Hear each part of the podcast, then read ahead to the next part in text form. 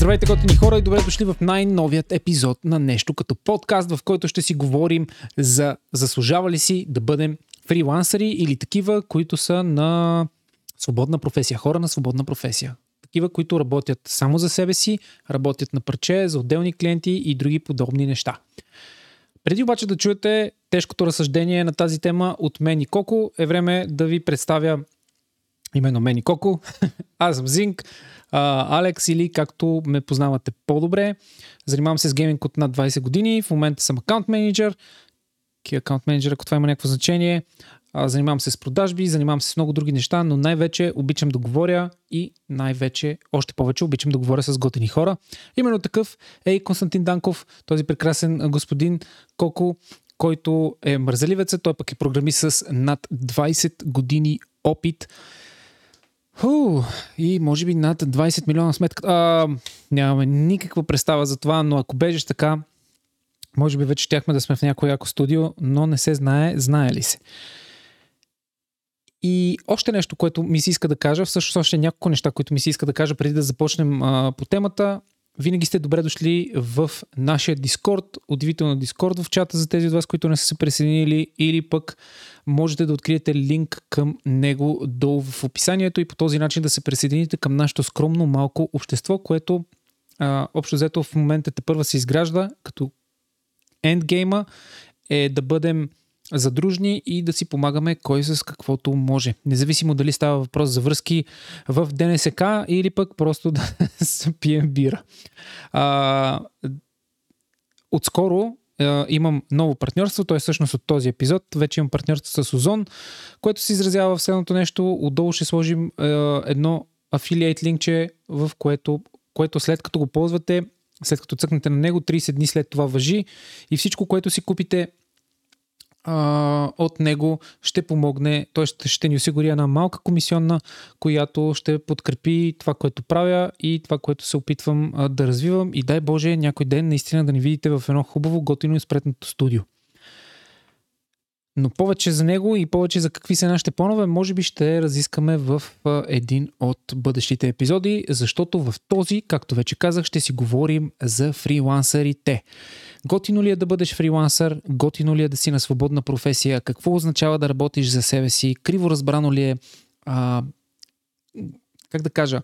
Дали е яко, когато се надъхаш от всичките тези финансови гурута и лайф коучове, които се навъдиха в момента и разтълкуваш грешно понятието да започнеш собствен бизнес. Дали си готов за това и всичките други трудности, през които сме минали аз и Коко, като нещо като фрилансъри. Затова колко директно да започнем а, именно с това. А, осъзнават ли хората, всъщност масата от хора, когато използват думата фрилансър, всъщност какво означава тя? Знаят ли какво е да работиш като фрилансър и каква е огромната разлика между това да работиш като фрилансър и да имаш свой собствен бизнес? Ами, най-вероятно не, защото общо всеки е много е лесно да си фрилансър, като абе тук ще свършим една работа на всеки познат, нали, ние сме живеем в България, аз имам човек, аз имам човек за това, аз имам човек за това. А, всички от деца вика, ние всички сме се родили фрилансъри тук в тази държава.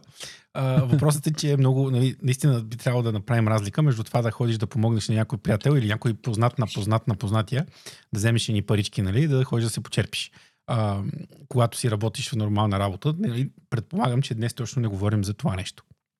Не. А, така че, да, може би това да направим така поне аз, аз, аз го виждам. Тук идеята е, когато цялото, или поне голяма част от а, парите, които идват, когато сме фрилансъри, те трябва да идват по легалния път и ние ти да можеш да планираш все пак тази работа, дори да не е изцяло а, тази работа, която да те издържа Нали, както е в нашия случай, поне аз лично бил съм фриланс, но много малко време и ще си говорим за това. Нали? Аз съм бил фриланс около две години. А, нали, съм се издържал изцяло на този принцип. Но през другото време реших, че е по-тегаво. Добре.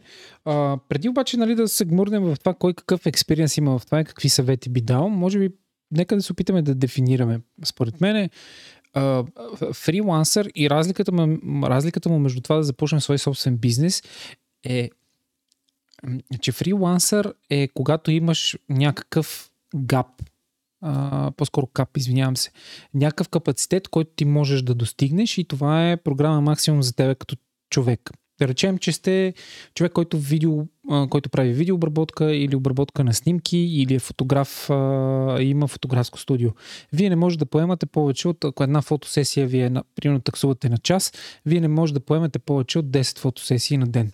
Даже се съмнявам, че 10 можете да ги издържите а, плътно, но да речем, че не може да поемете повече от 10. Избрах си тази цифра. Представете си, че можете.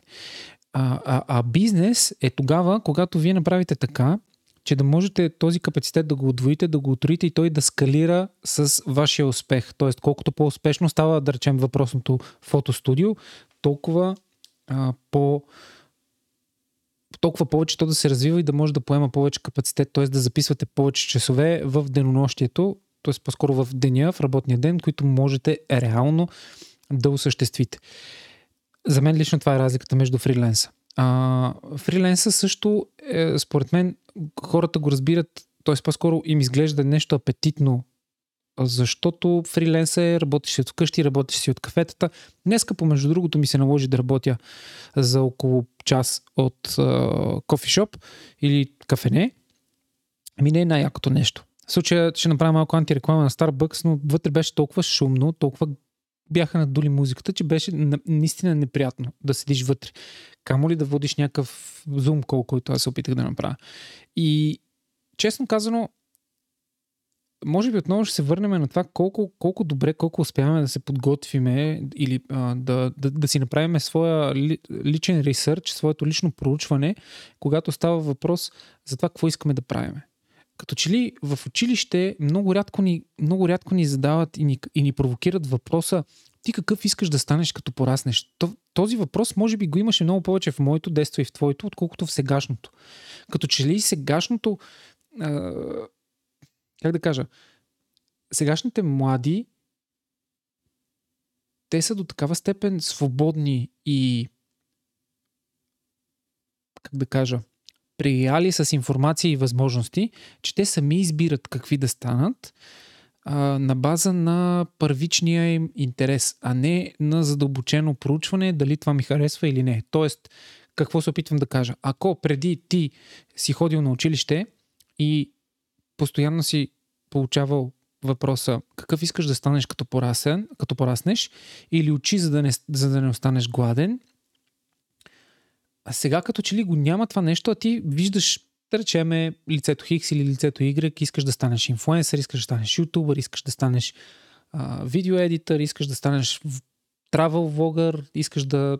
Хиляди ето такива неща, които са буквално първичното нещо, което виждаш, ако си момиче и си особено сексапилно, искаш да станеш модел, OnlyFans модел, Instagram модел, всякакъв там модел, където отново ти дава възможността супер бързо да, да постигнеш това, което като финансов и социален статус, като, например, това, което можеш да постигнеш като учител, като магазинер, като продавач, като те да знам. Нещо подобно. Къде ми, според теб, мислиш ли, че има проблем точно в това звено за това, че като че ли по-малко в днешно време проучваме какво всъщност искаме, а ние просто виждаме най-лесното и се грабваме за него. Ами аз тук на общо основание, принцип не бих искал да тръгна в тази посока, макар че ние с тебе вече сме си чичковци, може да, може да изиграем един подкаст, да се оплакваме от нали, От младите. младото поколение. А, смятам, че наистина има една промяна. Тук ще тя- той ме нарече Чичко. М, и ми- и поне, поне, неговия сегмент може да си прави каквото си иска. поне, не, поне не се цепи от колектива. Нали? А, та, определено със сигурност има един момент, в който, според мен, об, об, обществото много повече се занимава да обяснява на хората, нали, на децата, че те могат да бъдат всичко. И с времето става все повече и повече, нали, парите са по-важни, това е ясно, и ние виждаме това нещо. Но според мен не се е променило особено. А, имаше, аз много обичам да гледам такива клипчета ся- всяка година от абитюрентите. Преди 5-6 години беше модерно, ще стават шефове на хотели. Нали, той е на 18, но ще стане шеф на хотел. Ще стане шеф на това, шеф, шеф на това. Или да го питат ти какво ще работиш, ми аз ще взимам 5000 заплата. А, никой не те пита колко пари ще взимаш, ти какво ще работиш. А, така че, нали, като цяло съм склонен да се съглася, но а, не мисля, че поне това е някакъв сериозен проблем. В смисъл, то се е променило, просто се е изменило. И, и, и хората ще си намерят начин. Тук става въпрос за това, за да говорим за свободната професия, всъщност за проблемите и а, това, което ти каза, нали, да, да разделиме.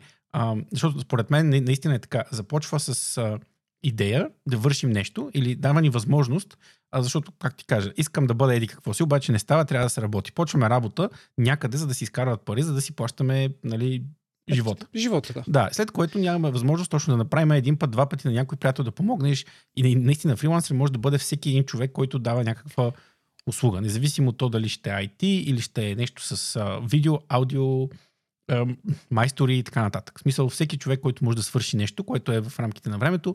И да, както ти каза, то само по себе си, всяка услуга, тя е лимитирана във времето и, а, и пространството, така да го наречем, защото човек може да свърши, нали, той е един човек, ти може да отидеш да свършиш работата, трябва да си да, да отделиш някакво време и ти трябва да си там. Когато е свързано с фрилан, нали, фриланса, е свързан с ти буквално си продаваш времето и знанията. И това само по себе си има някакъв лимит, но този лимит нали, върви и с позитивни неща, и с негативни неща. И да, в общия случай бих казал, че така, ако, ако разделяме какво е фриланс, то пак е, е свързано с а, легални неща, фирми и така нататък, но а, когато вече ни се наложи, както ти каза, стигнали сме до този момент, че сме фрилансери, имаме твърде много работа и в един момент вече ни се налага да скалираме. И тогава минаваме от фрилансърство а, към бизнес вече, когато трябва да наемем още хора, опитваме се да ги научим да работят както ние можем, за да можем да скалираме въпросния бизнес и евентуално, нали, аз познавам доста хора, които идея, нали, мечтата им беше да си взема отпуска две, две седмици в, на, на, на, на година, а, за да могат просто да си почиват. Нали? Иначе бизнеса спира. Ако ти излизаш на, на почивка, бизнеса спира. Което всъщност е фрилансърството. А, и... То, то, то, кажи, извинявай. Да, в смисъл да, да, се върна и се опитам да завърша нали, и точно тази част е, че със сигурност има голямо желание а, да вземем лесната част. Мисъл, това е много, нали, много е готино. О, аз ще стана сега един а, ин, инфуенсър, но и той това си е работа. И това е работа, която не се вижда. Нали? Смисъл да давам пример с... А, аз, аз винаги съм знаел, че тези, дето играят игри нон-стоп и стримват, ама говориме нали, чуждестранни mm-hmm. стримари, които грендят по 12 часа, това не е по-малко работа. Нали, смисъл колко от нас всъщност бачкат по 12 плюс часа а, всеки ден. Така че а, нали, не е лесно, на никой не му е лесно. А, и е, но е нормално хората, според мен, винаги го е било това, че е на, на чужд гръб и стокам са малко. Да, да и сто яги. Аз съм съгласен с тебе, защото но това вече сме го коментирали, нали, че винаги успеха на другите или това, че някой в нашите очи изкарва лесно пари, някакси ни дава грешна представа. Тоест, ние никога не си задаваме въпроса, правилния въпрос.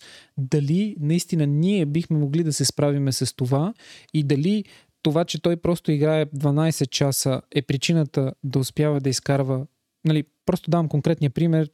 Вие го се опитате да си го преведете в всякаква друга ситуация дали това, че той играе по 12 часа, всъщност го превръща в успешен или факта, че той, че последното нещо, което прави, е това, че играе 12 часа, което го превръща в това, което е. Да грабнем пример на Дин Шраут. Едва ли причината, че играе 12 часа, го прави толкова популярен и толкова успешен в това, което прави. Тоест да играе игри.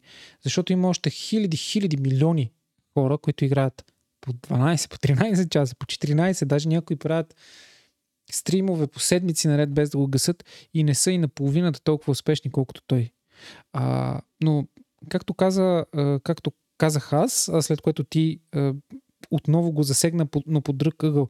Много е важно какви въпроси си задаваме, когато става въпрос за фриленсърството и дали ние първо го разбираме какво означава това да работиш като фриленсър. А, нали, за да избягам отново от връщането назад към дефиницията и да, да се опитаме да, да, да преведем тази дума.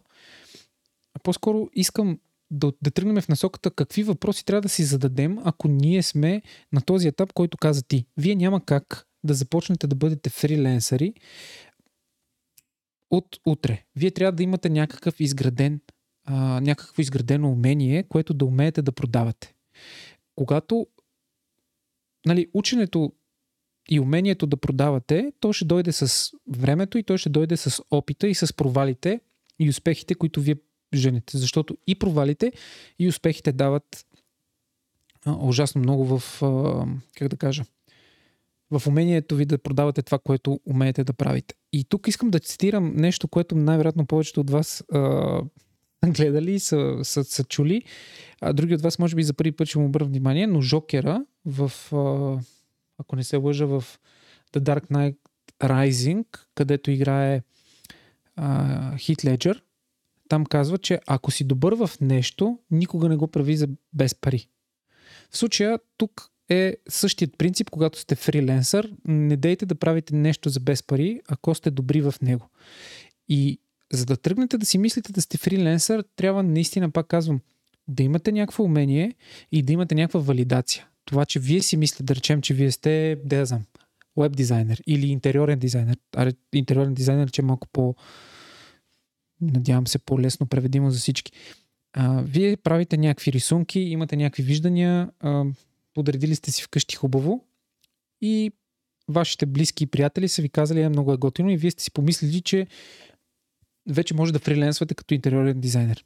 Всъщност, вие това можете да го проверите по, хил... по хиляди начини, като все повече и все повече предлагате тази услуга на други ваши близки познати, които са съгласни да ви се доверят а, и да ви, как да кажа, и, да, да ви се доверят и тогава вече да, и, да имате истинската валидация. И тук просто ще отворя една малка скобичка да ви върна към една книга, която ви споменах в предишният епизод, The Mom's Test. Това е именно най-добрият урок, който трябва да научите когато сте фриленсъри. Никога да не отивате да питате майка си дали вашата идея е супер и дали вашата работа е добре свършена. Както, нали, майка ви, слаш, наклона черта, вашите близки, които едва ли ще имат желанието да ви кажат истината в очите, че не сте се справили. Вие може да сте се справили, просто казвам, че в 99% от случаите, ако отидете питате ваш близък какво мислиш за идеята да направя апликейшн за рецепти, ще ви каже, леле, това е гениално, това е най-якото нещо, hello, нали, най-вероятно има 6 милиона такива, които от тия 6 милиона, може би два са успешни, имат някакъв смисъл, може би даже не съм сигурен, че са толкова успешни, но whatever. А, и също така трябва, освен да проучите този въпрос, да видите, т.е. да потърсите валидация на вашето умение, е и да си помислите малко и за минусите. Това, което и аз и колко засегнахме. Минусите, чисто ментални и чисто физически. А, към менталните не само вашето ментално състояние, искам да прибавя не само вашето ментално състояние, т.е. момента, в който вие в това фотостудио приемате по 6-7 часа на ден, снимате нон-стоп и вие просто не издържате психически вече, което вече менталното почва да граничи с физическото, когато не е много окей, okay, тогава вече сте пред тъй наречения бърнаут, пред, пред някакви вече сериозни а, здравословни проблеми. Тук искам да намеся и другите проблеми, т.е. когато вие не сте готов а, да, да успявате да се борите с а, конкуренция. Нямате представа какво означава да имаш фирма, нямате представа какво е да плащате данъци, нямате представа дали трябва да, дали трябва да се самоосигурявате или да си отворите фирма и да работите като юридическо лице, дали и още куп други такива неща, които според мен са стъпки или по-скоро информация, която е супер лесно достъпна и винаги и винаги може да я получите след като зададете правилните въпроси. И затова моят съвет е, колко ти ще ме допълниш, може би след секунди, е когато започнете да си мислите дали не е време аз да фрилансвам или да започна мой собствен бизнес, е да започнете да си задавате правилните въпроси. Готови ли сте за това? Искате ли това? Колко човека познавате, които правят това нещо? Колко често сте комуникирали с тях? Дали мислите, дали те са били искрени с вас, когато сте ги питали? за ценообразуване, за колко е трудно, колко е лесно. Защото човек много мрази да споделя неуспехите си и много обича да преувеличава успехите си. Тъй, че, Коко, ти какво мислиш? Ами аз съм съгласен. А, специално, конкретно, точно това е, че ние тръгваме. Фрилансерството много често се тръгва от идеята, аз съм добър в нещо, искам да го правя. Само, че има една голяма част, това, което ти спомена, която не е свързана с това, което сте добри в него да правите, защото има най-малкото документалните неща, които са, нали, все пак трябва да си, за да минат легално парите, след което има един момент, в който трябва да започнем с търсенето на клиенти, намирането на клиенти и един аспект, който на много хора не им харесва, който нали, е пазарлъка, така да се каже.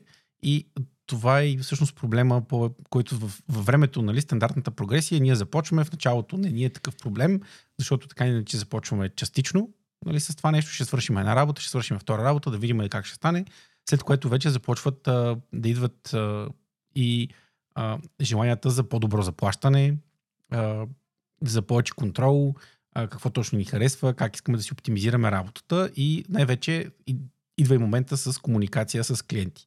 Защото това е нещо, което а, не, не съм сигурен нали, колко се оценява, когато ние ходим на нормална работа, защото да, ние си взимаме заплатата и шефа, така да се каже, печели от нашия труд, обаче има един момент, където шефа е човека, който е длъжен да ни намери работа. Ако шефа не може да ни гарантира, нали, че ние ще, ще, сме, ще сме заети цял месец, обаче на края на, на този месец ние си получаваме заплата, независимо дали ние сме свършили достатъчно работа или не. Това е идеята на когато сме на работа. Но когато сме на в, нали, фриланс, идва и момента, в който, както се казва, ден година храни. Защото когато си фриланс и когато станеш нали, изцяло това се а, изхранваш, идва момент, в който нали, започва, са трябва да взема той, а, този проект, нали, идват неща, изведнъж идват три проекта. Примерно, ти не си работил един месец, защото просто няма проекти. Седиш и се чудиш, нали, си, или си вършиш някакви неща други. Изведнъж идват три проекта. И сега трябва да откажем единия, защото не може да ги свършим и трите, обаче тъпо започваме да търсим моменти и това е един от големите проблеми. В смисъл бърнаут и е един от големите проблеми, защото не, можем, не може толкова лесно да се планира работата и не знаеш точно какво ще стане и кога ще дойде другата работа. Разбира се, това е в началото. Стига да, нали, да ги знаем, да имаме достатъчно популярност и така нататък, да сме станали много добри, това, това става не толкова голям проблем с времето, но а, много хора се отказват по, по тази причина, включително и аз, защото просто търсенето на клиенти и комуникацията, постоянната комуникация и, и обясняване на едни и същи неща, на мен хич не ми хареса. А, тук, е, тук е момента да кажем и за платформи като Fiverr, които също нали, стават все, все повече и повече дом на млади артисти, на млади хора, които искат да стартират именно като фриленсъри. А, назад в моите по-ранни години, ако мога така да се израза, а, фриленсър означаваше човек, който нали, в моите очи беше човек, който е напуснал работа и е решил да работи на парче, т.е. достатъчно добър е в това, което прави, че може да си позволи да го прави частно за други компании, а не само за една, т.е. за няколко компании. Докато до ден днешен то е така, но е и доста по-сатурирано от преди. Тоест, има много повече варианти и Fiverr е един от тези варианти, като вътре, освен видеообработка, направа на тъмне или дизайни и такива неща, вече има толкова много категории, че буквално можете да, да се загубите вътре. И тук вече ще, за, ще зачекна нещо, което ти спомена, а именно това колко сте добри в това нещо, дали, дали можете да менажирате времето си. А, но като че ли май ми се иска да започнем първо с, с т.е. да завършим темата с проблемите. Нали, ясно е, деорганизация, нямаме представа какво е обем работа, нямаме представа колко ни е лимита, какво е да работиш за твои приятели или за някой приятел, който те е наел като дизайнер или програмист, а ти да му напишеш нещо, да му адаптираш нещо едно, но когато ти константно получаваш различен обем работа, това е един нечовешки тест за твоето умение да приоритизираш и да а, менажираш своето време и своя ресурс като цяло. Като под ресурс казвам време, ментално здраве, физическо здраве, а, пълен фокус, т.е. абсолютния фокус, в който нали, ти работиш най-добре, а, плюс нали, съответно как да го постигнеш този абсолютен фокус, когато ти е необходим, а не когато ти дойде музата, както казват хората. Тоест ти трябва да, ти трябва да намираш начин винаги да, да успяваш да го активираш или да го провокираш, независимо от обстоятелствата, независимо от ти дали си днеска си се скарал с приятелката или си паднал пет игри на лига или нещо подобно. Този тип проблем, според мен, е един от най-сериозните и крие супер много подводни камъни за всеки един от хората. Плюс факта, това, което вече споменахме, абсолютната а, как да кажа, дезинформация, когато става въпрос за това какво са данъци, как се, как се борави с пари. Въобще финансовата култура, като лично според мен тук в България на повечето хора, включително и моята, е изключително ниска. Тъй като ние разглеждаме ДДС-то като нещо, което по телевизията говорят за него, че някакви чичковци го крадат и стават милионери и ние го възприемаме така. И в момента, в който чуваме въпроса, искате ли вашата фирма да е по ДДС или да, да не е по ДДС и всички са да, да, да, да, да. Нали? При условие, че мисля, че пак в предишния епизод споменахме а, в края на играта винаги си плащаш данъците. Независимо дали си лъгал от държавата или не си лъгал от държавата, винаги си плащаш данъците под една или под друга форма, а, най-вече под финансова. Но а, а, други проблеми, за които се сещам, е, а, нали, ако трябва да влезем в, в детайли, е това как ние да се съпоставим срещу нашата конкуренция. Много хора тръгват с, с най-лесния начин, с чисто пазарната економика, подбивате цената, което е най-лесното нещо. А, което също е много голям проблем, тъй като ако има една огромна маса от wannabe фрилансъри или такива, които те първа влизат в дадения пазар и всичките са на този принцип – повярвайте ми, това ще има огромно сътресение върху това какво се предлага и къде вие можете да, да търсите а, вашата реализация. Какво се опитам да кажа? Аз съм супер добър тъмнейл мейкър. Мога да правя тъмнейли за YouTube видеа, ама съм мега шефа, най-добрите тъмнейли. И аз съм в платформа, примерно като Fiverr. И в един момент така се получава, че YouTube индустрията избухва 10 пъти повече, отколкото е в момента. И, нали, съответно, 10 пъти повече хора, които искат да правят тъмнейли, се появяват в Fiverr. Тук те ми подбиват цената, аз не мога да хвана клиент, защото аз съм примерно 150 долара на тъмнел или 300 долара на тъмнел, а има хора, които правят по долар.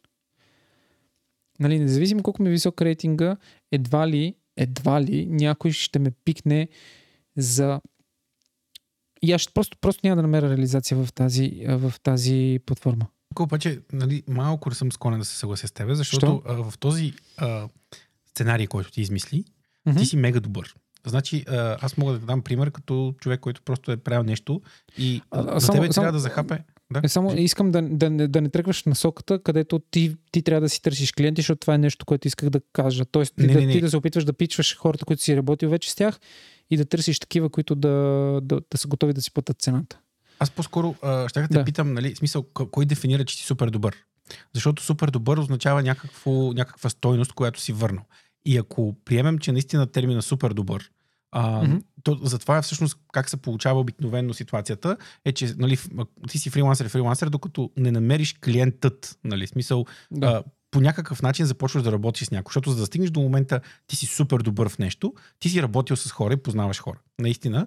И ако си супер добър в нещо, от другата страна винаги ще те търсят, защото те знаят, че ти вече си, си, си добавил стойност. И в момента, в който видят тази стойност, те няма да искат да те пуснат и по този начин много често се... А, нали, това е един от начините, много популярните начини, в които се приключва с фриланс а, нещата, защото нали, много често бизнеса намира този супер добър човек и казва колко ще струва ние да, да, да, нали, да си те купим. Да работиш само за нас. Да. И това е нали, много честата ситуация. Другия вариант е всъщност, най- може би най-добрият, защото фрилансърството е толкова популярно, е да стигнеш тази, този невероятен статус на, на един от най-добрите фрилансъри в това, което правят, където деца си вика, дори не се налага да си търсиш клиенти, защото те, клиентите, които ти обслужваш, те споделят или, се, или особено когато работата е публична, и направиш нещо, някой пита кой го прави това, те казват еди кой си, те идват при теб и почват да те питат и тогава ти не само, че вече можеш и имаш желание, имаш възможността да отказваш клиенти, ти можеш да си избереш аз искам да работя този месец с този клиент, другия месец с другия клиент, толкова ми е висока рейта, че нали, съответно то с времето се вдига и рейта и вече ти можеш да кажеш, аз си работя колкото искам, толкова съм скъп, че всичко е наред и това е, нали, да, нали, това е светия грал. Но, но до него се стига много трудно и трябва много неща да се напаснат, нали, при всички положения. Но А. абсолютно съм съгласен с теб, че аз поне по никакъв начин не бих искал никога в която и да било услуга да си на дъното на ценовия клас, защото там а, няма как с... Там по принцип качеството въобще не се коментира. Нали? Това е с, там с, три, с три, триъгълника за качество, скорост и, и, и цена. Може да си изберем само две. И общо взето, нали, ако имаме желание ние да... Ако ние въобще сме склонни да правим нещо, което е гадно, това ав- автоматично затваря цикъла и ти никога няма да стигнеш до най-добрия в това, което правиш. Защото ако правиш тъмнели за 10 секунди а, и толкова ти поз- позволява, защото трябва да ги продаваш за по 5, за по 5 лева, няма как да направиш най-якия тъмнел. Нали? И, и, и, и, и, това, това влиза в някакво затваряне. Защото само по себе си а, желанието нали, да вземеш някаква работа, ако свалиш цената твърде много, в един момент то, това, това само, само по себе си ти пречи да направиш качествен продукт в каквото и да било. Да, аз просто исках да, да. Аз може би не се изразих правилно. Аз това, което исках да кажа е, че всички тези умения, как да реагираме в тази ситуация, да речем, изключителен наплив на много хора, които искат да подбият цената на услугата, която предлагате вие. А, нали, и как вие да реагирате. Ето, примерно, ти имаш опит и ти казваш, окей, нали, смисъл, аз не съм за, за, за това блато, където има а, супер много хора, които имат ниски цени. Аз не трябва да се притеснявам от това, защото аз добавям някаква стойност, която хората, с които съм работил, оценяват. И аз вече имам един набор от клиенти, които явно няма да стане чрез въпросната платформа да намеря нови подобни клиенти, ами ще стане чрез другия и може би най-добрия начин вие да се рекламирате именно от добри впечатления и а, от уста на уста, от доволни клиенти. И трябва, може би вече да приключим малко към, към нашия личен опит, какъв е бил до момента, поради проста причина, че имам опасението, че ще залитнем към, към частта с това какво препоръчвам препоръчваме да се случи като стъпки, за да може да избегнете поне, поне големите подводни камъни, а не искам някакси без да дадем някакъв бекграунд и, и, и нашия лош и добър опит, който сме имали, за да може нали, хората да имат представа, че а, нали, аз държа да отбележа, поне аз конкретно, никога не съм бил на 100% фрилансър, такъв какъвто е предлагал своите услуги за други и се е развивал като такъв.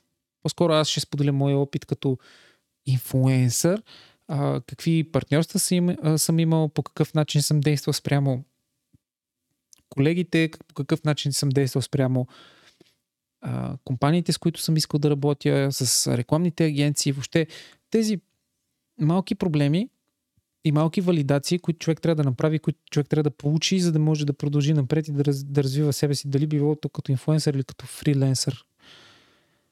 Какво ще кажеш? Ами, да, аз мога да, да споделя. Сега при мен беше специално с... А, а, понеже документално, още взето така ми се получиха нещата, бих казал, че ми се наложи да науча нещата преди да реша да стана фрилансър, защото отидох да си работя... имал в- късмет. Ами да, нали, имах късмет, поканяха ме на работа в Англия и понеже тогава нали, все още, нали, мисля, че до ден днешен не сме в Шенген и така нататък, идеята беше, че единственият начин да отида да работя легално в Англия беше да си направя фирма и те да наемат фирмата. И общо взето аз сравнително рано, а, 2011 година, създадох фирма, която си е моя. Регистрирах си я и понеже имам работа с чужбина, регистрирах я и по ДДС и започнах и в процеса на нали, пращане на фактури и говорене с счетоводството, минах нали, един такъв курс на тема нали, финансова култура, която ти спомена. И то просто деца вика, когато имаш все пак нали, си собственик и, и управител на фирма, дори да съм сам, аз много се шегувах с много, много такива забавни си- си- ситуации, когато нали, фирмата е от един човек. А, примерно аз имам много такива забавни листове, където пише, че колко иска отпуска от колко и колко му подписва. Е, И те съществуват такива Интересно. ис- истински документи, нали? В смисъл, това са ле- легални документи пред държавата. Да. Ам, но все пак се научаваш на правилата и, и това е много, много полезно.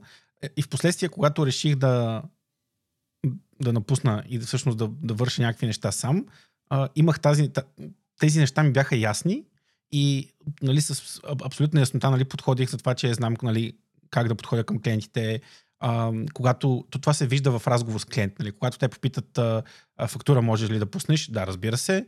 А, нали, когато, си, когато те питат дали си регистриран по ДДС и ти кажеш да, тогава още, защото беше достатъчно отдавна, че това валидира по някакъв начин фирмата, защото ако си в България, много хора не искаха заради защото се заплаща повече или трябва да плащаш ДДС-то, няма да навлизаме в, в подробности, но беше фактор, поне при мен аз съм забелязал, когато се коментираше нали, бизнес. Нали, ще правим ли бизнес, нали, дали съм поредният човек, който прави сайтчета или всъщност имам някакъв, някакъв опит в нещата и това, че си нали, легално окей, okay, всичко е наред и всъщност имаш някакви неща, които са основни, е, се оказа доста полезно за мен.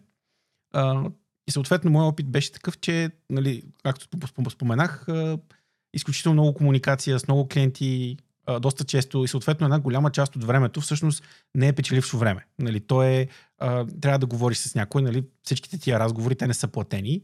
А, в специално в моя бранш, предполагам в много други по различни начини се показва това нещо, но идва някой и казва, аз искам сайт.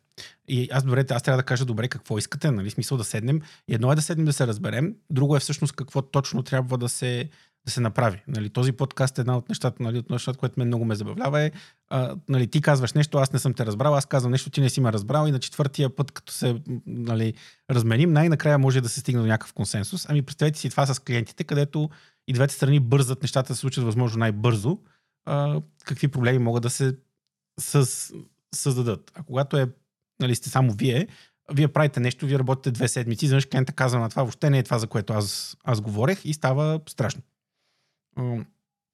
И много такива истории на неясноти, започване, нали. Разбира се, аз много бързо се опитах да се измъкна от този момент, но все пак го има, нали. Ама то детето на секретарката каза, че ще го направи за, за без пари и съответно, нали, какво можеш да кажеш на, на, на такива коментари.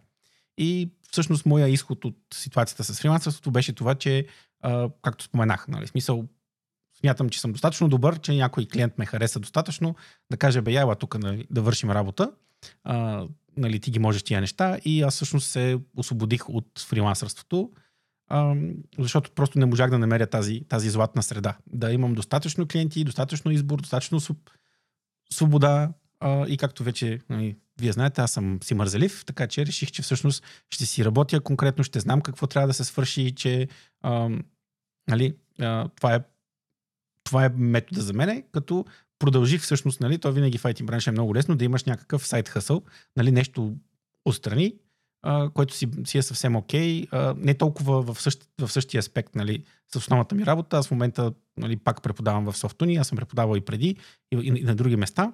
И съответно нали, никой работодател до сега не е имал проблем с това нещо, защото нали, не отивам да върша същото нещо, което върша в работата. Съвсем различно, но то ми носи някакъв доход, пак си използвам фирмата. и ти носи и удоволствие. Е, и това е удобно. Да, и ми носи удоволствие, което е много важно. Но така намерих аз моя баланс а, за нали, фрилансърството, да е за нещо, което е нали, пак се отнася към работата ми, но не е точно същото нещо а, и съответно никой няма нищо против да, и, и даже аз се забавлявам.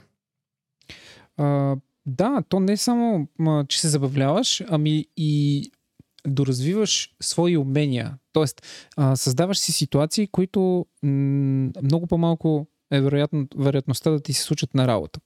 Предполагам конкретно в този случай, така и, и при мен. При мен, както спомена ти, странична работа, а, нали, а, някакъв допълнителен поток от пари, който да ти идва, може би моя тип фриленсърство мога да го дефинирам точно с това. Някакви странични потоци от пари, а, които идваха, а, които според мен м- реших да търся в много късен етап от а, как да кажа, от развитието на Зин като образ и на Зин като, като, като так, развитието на Зин като образ и професионализм в това, което прави. Може би за мен най-трудно беше да осъзная колко струва това, което правя, това, което предлагам като услуга. Защото, нали, за разлика от теб, в, при мен услугата изглежда по-различен. Тя много прилича на това, с което стартира и даде пример, че а, нали, хората гледат отстрани и си казват, леле, това колко е лесно, това аз ще го правя, леле, кой знае толкова колко призима. В случая става въпрос за водене на събития, за игране на игри или по най-вече за водене на събития и организиране и продаване на събития. Това ми е трудно да го нарека страничен приход на пари, просто беше допълнителен, който си вървеше към работата. Но това, което може би искам да споделя с вас и да, да го... Само искам да, да кажа кажи. тук, понеже това точно е много специфично и се надявам, нали, че ще е доста така забавно. Защото конкретно в твоя случай, нали, с това с воденето, много mm-hmm. обичам как хората, нали, много ни е удобно да гледаме други, нали, специално за това, защото сме свикнали да гледаме актьори, а, нали, хора, които забавляват, хора, които могат да стоят пред камера и също времено, нали, и, и си казваме, е, това ще мога да го правя. Това, нали, като да гледаш как Павароти пее и викаш, е, сега след малко и аз, нали, отивам и почвам. И излизаш на улицата и много ми харесват такива предавания, дето, нали, с голямата камера и с микрофона и отива и го пита колко е 2 плюс 2. И, и така. Да. Дали? И, и, и няма. Така че, нали, наистина това с, с, с воденето е много специфично. Нали? Това, че много е лесно да си кажеш, е, пф, супер, а, но е може би едно, нали, да, стоиш, да стоиш пред камера, да говориш и да всичко това да изглежда нали, така окей, защото това, дори в момента, нали, аз подкаста тук седя, говоря пред, нали, пред камерата, но да излезеш пред хора и да говориш и, и, и, и всичко това да изглежда нормално, е много трудно. Само това исках да кажа. А, да, аз съм това за воденето, даже някой път наистина трябва да направим е, при някакъв епизод с забавни истории или такъв, а, как да кажа, по-скоро особености на професията. Би било много интересно. Аз имам много тъпоти, които да разкажа. А, много набързо само ще ви дам пример, за да просто да реинфорс на твоите думи, да ги така да ги да се опитам да ги накарам да оттекнат още по-силно в ушите и съзнанието на хората, които ни слушат и които са изпадали в ситуацията, в които си казват, е, аз, аз ако бях, щях да го вкарам, аз ако бях, щях да го извода по-добре. А, наистина, как да ви кажа, изглежда лесно, когато ти идва отвътре.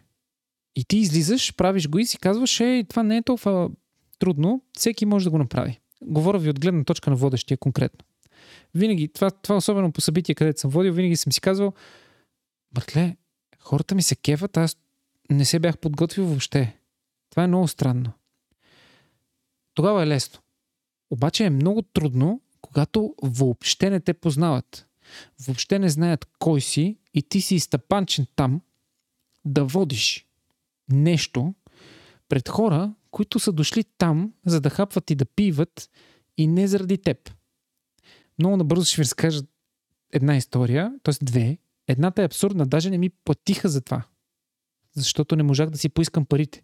И затова ще ви разкажа, защото тя реално е най-добрия пример за това как най-големите ти грешки в желанието да бъдеш фрилансър всъщност ти дават най-много. Ще ви върна през далечната 2008, когато аз бях водещ в телевизия, музикална телевизия и радио Сити. Два месеца. Преди това не съм имал нищо общо с воденето. Правил съм някакви предавания с Стрейнджера, в които знаете, че си говорихме за гейминг и беше ултра нърдско. Даже името му беше ултра нърдско, интернетите. Но както и да е. И в един момент аз оказвам водещ на телевизия. Сред водещи в телевизия. И е много странно, повярвайте ми. Това са хора с опит. Даже един от тях, респект за Наско Михайлов. Не съм видял лошо този човек и просто много готин и смело мога да го нарека мой приятел. И когато станеш до такъв човек, който си го гледал, и си такъв, брат, аз съм страшно дърво. И един ден, защото нас кой е супер пич, винаги така се опитваше да помага на мен да намирам нови и нови начини, по които да изкарам някой лев. А, дойде и ми каза. Искаш ли да водиш едно събитие, защото аз не мога да го вода. Си нагледаш на какички, супер готино е, ти харесваш такава музика, ха-ха-ха. Отиди, това беше конкурс за красота в заведението на Азис. Беше се Diamond, се казваше. Ходил съм само един път и това е единствения случай в а, стадион Василевски. И отивам аз, то е вътре е като Версаче всичко. Нали, Sin City, което сте видяли на ония пич където го беше направил, е жалко подобие на това, което беше в този клуб. Аз имах жури от 16 човека, които аз трябва да изчета. Можете ли да си представите как звучи да четеш 16 имена един след друг? Дори да е, някой от тях да се опиташ да ги скъсиш и да, защото са по- по- по- по-познати на широката аудитория, като фънки и така нататък, нали, на тях няма нужда да им кажеш цялото име. Но все пак, като на 16 е малко сложно. И до мен слагат мис Силикон и тя е жената, която е а, уч, уч, мисля, че е председател на абе нещо там на жените с силикон. Тя е много голям пич, даже не си спомням, Мариана нещо си се казваше. Много разтропана, ама във всеки един смисъл на думата, разбирате ли ме? Много отворен човек, а аз съм там на 21. Така ми го обясна и съм супер притесен. Даже по едно време, сета. Това е за детайли от тази история, ще ви разказвам нататък. Започва събитието. Тя стъпва, вади кръчето, бам, добър вечер, уважаеми зрители. В заведението има 20 човека, от които 16 са жури. Държа да отбележа. Няма повече хора. Аз съм се разбрал за хонорар, който си деля с Наско. И той е 300 лева. Демек общо 600 лева. Не са малко пари, повярвайте ми, за един час хако хихи. Разбираш ли? И аз седа там и казвам добър вечер от мен. Никой не ме знае. Нали сещаш? Трябва е там да бъде Атанас Михайлов. Аз се притеснявам. И казвам, и сега ще ви представя журито. И аз по време се усещам, че минути и половина гледам в листа и чета, братле. Много е странно. А аз имах вече самочувствие, че мога да вода някакви неща. Както и да е. Епик фейл. Мръсен епик фейл. Почват да излизат някакви момичета на 15-16. Аз съм фул шок. Разбираш ли? Аз буквално тогава се разтребя. Аз много мразя такива работи и направо нямах представа какво се случва. После излизат по бански. Викам, брат, къде попаднах? Беше управителка там жената на заведението, тата, викаме мерси. В смисъл, остана, останах с впечатление, че е много зле.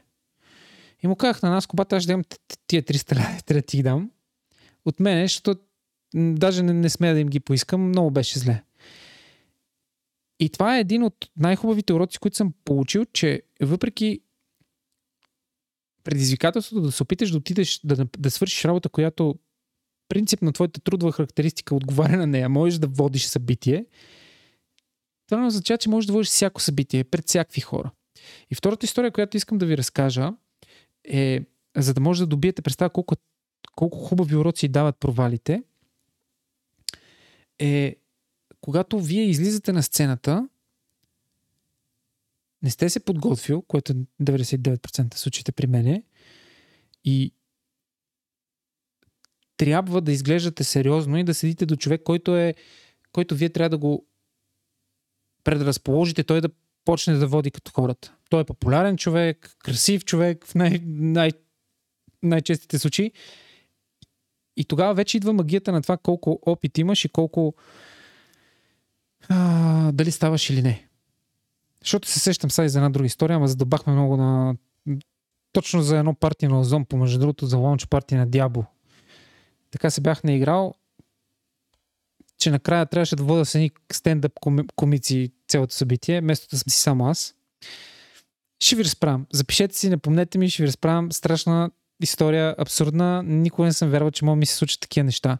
Но това, което се опитвам да ви кажа е, че като гледате отстрани, това, че някой прави някакви дизайни, или че води някакво събитие, или че прави нещо, примерно аз гледам колко отстрани там от завъртял монитора дрррррр по клавиатурата и си казвам, «А, бат, това GP, чат GPT пускам и го смазвам, разбираш някакво стане.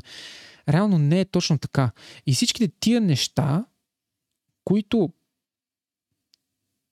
вие ще придобиете с опит, те стават не просто когато Чакайте, опитвам се събера мисълта. Това, което се опитвам да ви кажа, е не да скачате веднага като рибоци на плажа в идеята да бъдете фрилансъри. Не дейте да го правите с идеята, че окей, аз си щупа главата и се науча. Абе, има такива, историята познава повече такива ситуации, в които някой наистина скача, чупи си главата и той просто не става повече. Нали? Тоест, метафорично и, и буквално. Вие ще станете, ще кажете, аз съм много добър дизайнер, примерно, почвам да фрилансвам, пада ви си един клиент, който е, те да знам, примерно, правите опаковки за някакви вафли на някакъв инфуенсър. Той ви прави на 5 стотинки, защото той този филм го е играл неговия да бъде инфуенсър. Да мачка хората, защото той е почнал да мачка хората, защото най-вероятно се е срещнал с 60 такива като вас, които не знаят какво става. Той ви прави на гъс, вие не разбирате, че това е градивна критика и че по принцип така работят така се работи с клиенти, не винаги са супер хепи, не винаги са леле, ти си жесток. Смазвате и ти никога повече не опитваш. А може би ти си бил следващия най-добър дизайнер, но просто си щупил главата много резко. Затова лека по лека, нежно, повече информация събирате, повече информация събирате, но пък тук ще ви дам и друг съвет. Не дейте да го правите толкова бавно, колкото примерно аз съм го правил и продължавам да го правя. Не дейте да се бавите супер много. Дайте си жега. Има, ще цитирам един мой приятел, а, който ми каза, човече, ти сега в момента си а, около 30. Ти мога да даваш газ до 40. Пълна газ. Ако си късметлия, ще даваш пълна газ до 45. Защо не искаш да го направиш? Защо се оплакваш, че ти даваш газ в момента? Давай колкото можеш, нали, с съзнание, нали, с съкъл, после намаляй. После, даже ако искаш, ако си свършил добре работата, спри. Почни да береш плодовете на това, което си направил. Нали, на твоето фрилансърство, на твоя собствен бизнес, дори на твоята кариера. Защото, както вече видяхте, нито аз, нито коцето, а, а, коцето Коко, а, сме влезнали в а, на 100% в фрилансърството. За което си има причина. Аз мога веднага, аз нямам скоро, аз си кажа моята причина. А, нали, съответно, предполагам, че и колко. Но те да знам. Искам лека по лека вървиме към отговора на въпроса дали си заслужава да си фрилансър или не, но тия проблеми и тия неща, как гледаме неща, хората отстрани, трябва да придаваме по-малко важност, трябва да придаваме повече важност това да се информираме, да бъдем начетени. Толкова много ми харесва това прилагателно. Колко ти какво мислиш? Че аз малко взех микрофона. Ами, не, аз съм напълно съгласен с тия неща, които ги каза. А, то малко става пак, нали, зависи. Винаги, отговор е зависи. Винаги, нали, смисъл, защото, нали, бъдете внимателни, ама, ама да не вие шубе, ама действайте. А, тук беше, нали, за мен важно това, което направихме, нали, да си кажем ние а, опита да споделиме, да се вика да, да, да изкоментираме различни проблеми. Аз нищо не казах за моят опит, by the way, извинявам се, ама ще кажа след малко. Сега, сега ще ти дам възможност да, да. кажеш. Не, не, така, не, че, нали... ти говори, защото аз направо mm-hmm. съсипах се. Нека, нека, няма проблем. Нали, затова е подкаст. Да. Нали. Той може да е нещо като, ама все пак. Ам, да, напълно съм съгласен. Аз по-скоро мисля, че тук е въпросът човек да, да, да види дали, сравнително бързо е да разбереш дали фрилансърството като изцяло нали, на пълен работен ден и така да се каже ам, този малък бизнес, защото това е идеята. Нали? Ако на тебе ти допада да е малък бизнес. Имах, mm-hmm. Има един по-скоро, според мен, по-скоро е въпрос на психически профил на човека. Дали а, какъв тип стрес, а, докато примерно мен ме побърква, има хора, които тях това не ги пред, им пречи въобще и дори да ги стресира. А, някак си, аз съм много по, примерно за себе си, аз мога да кажа, че нали, за причината, аз, а, аз споделих, нали, говоренето с клиенти и така нататък, тези неща, но, но, те бяха това, което преля чашата, това, което напълни чашата, нали, е постоянното притеснение за това, оф, добре, какво ще правя след 3 месеца, какво ще правя след 6 месеца, какво ще стане еди кога си. Неща, които на, нали, практически, дори в нормална работа, пак ги, пак ги има. Нали, никой не ти гарантира, че деца вика, утре няма ти се обади шефа и така е опрес. Нали? Има там някакво предизвестие, обаче нали, на практика нямаш сигурност две години напред. Нали? Смисъл, mm-hmm. ако реалистично се замислим, е така. Но някак си, за мен лично, това явно има значение. И когато се натрупат и други работи, аз просто прецених, че имам нужда от едно спокойствие, което е профил на, на моя характер, така да го наречем. Но има хора, които това не им пречи и всъщност, нали, явно те пък не обичат а, да взимат такъв тип а, нали, заповеди, да кажем, от шефа. Шефа се обадил и казал, еди какво си. Ние всички сме отговорни към някой. Дори и фрилансерите, нали, вие имате клиенти, нали, ти имаш клиенти и ти не си абсолютно може да си кажеш, аз си правя каквото си искам, но в крайна сметка тогава, нали, определено имаш повече власт да кажеш, ми, хубаво, ето ти парите обратно, довиждане и нали, може да си вземеш сам, сам решенията и това на много хора им харесва. Така че е въпрос на, на баланс и ако се хареса начина на, на живот, който е много специфичен, значи това е за вас. Но да, определено съм, съгласен с теб, че трябва да се пробва и колкото по-рано се пробва и колкото повече се натисне, толкова, повече, толкова по-бързо ще разберете дали този начин на живот е за вас. Защото определено а, това според мен е заедно нали, с тази идея за собствен бизнес и фрилансинг.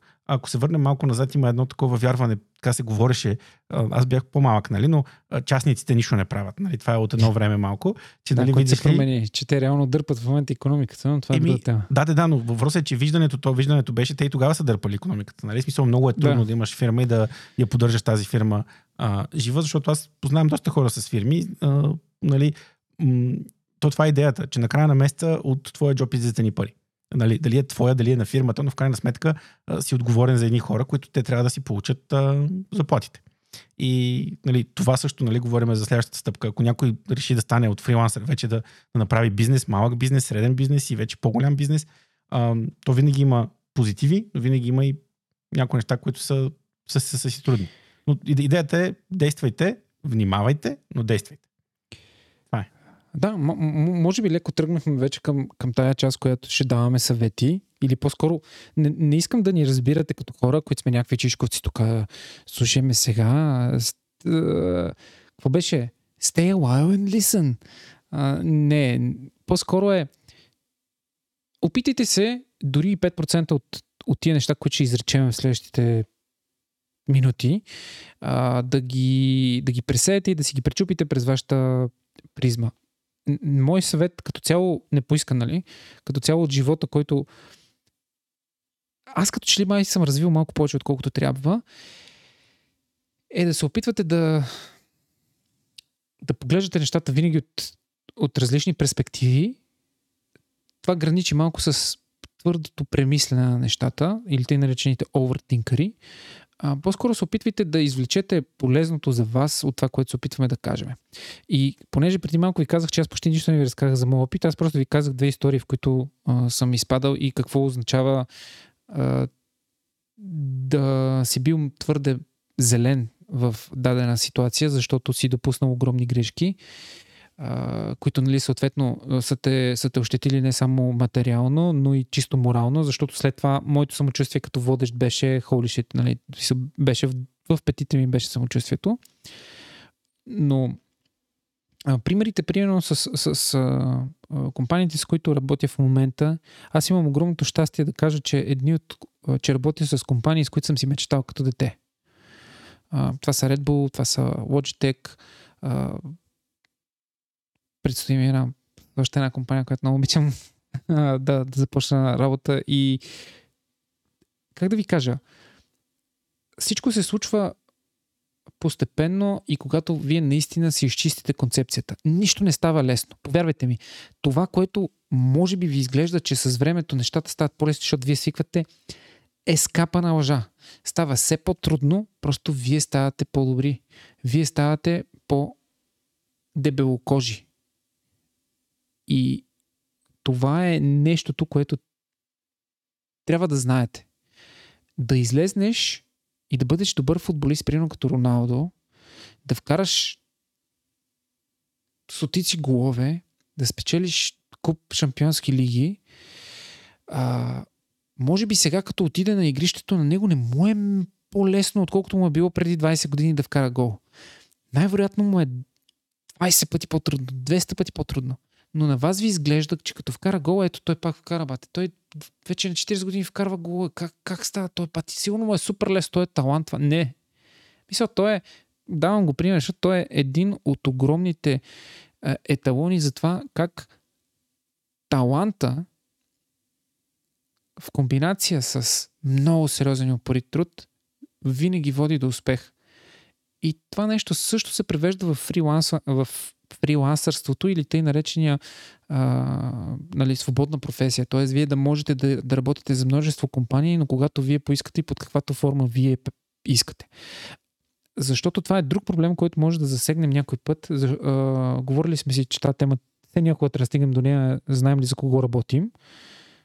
Или, да, не сме направили.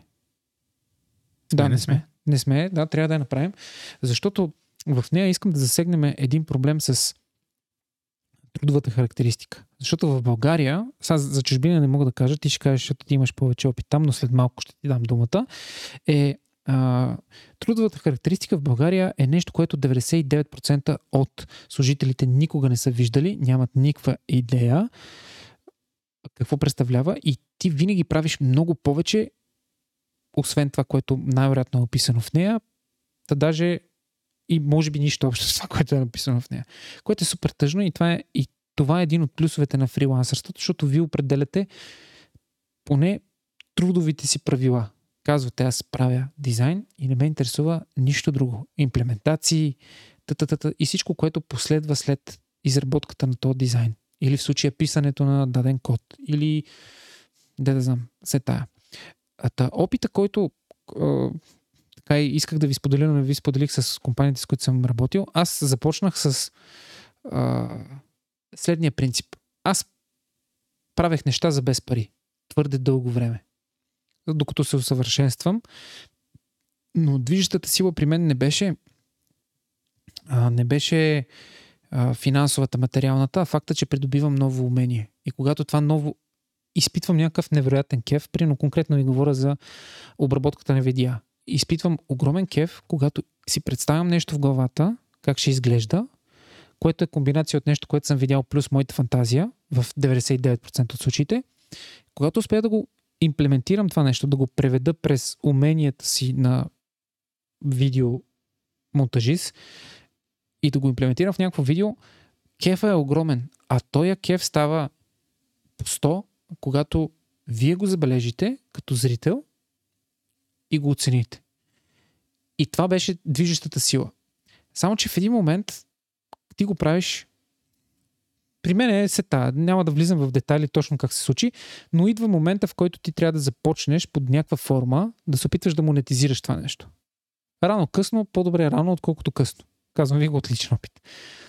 И тогава аз продължих с тази стратегия на подбиването на, на цената. Това, което ви казах в началото. Тоест, вие, ако да речеме, сте чували, че някой иска за видео 1000 лева, вие искате 500, искате 200, искате 100 плюс нещо си. Разбирате ли? Аз стартирах така. И да ви кажа честно, продължи го по-дълго, отколкото трябваше. Но пък хубавото е, че когато имате добро отношение, когато влизате в, в едни бизнес отношения с отворено съзнание, с ясни намерения вие да продължите да се развивате и наистина да оставите клиента доволен, това никога не е във вреда за вас. Независимо дали вие сте подбивали цената или не.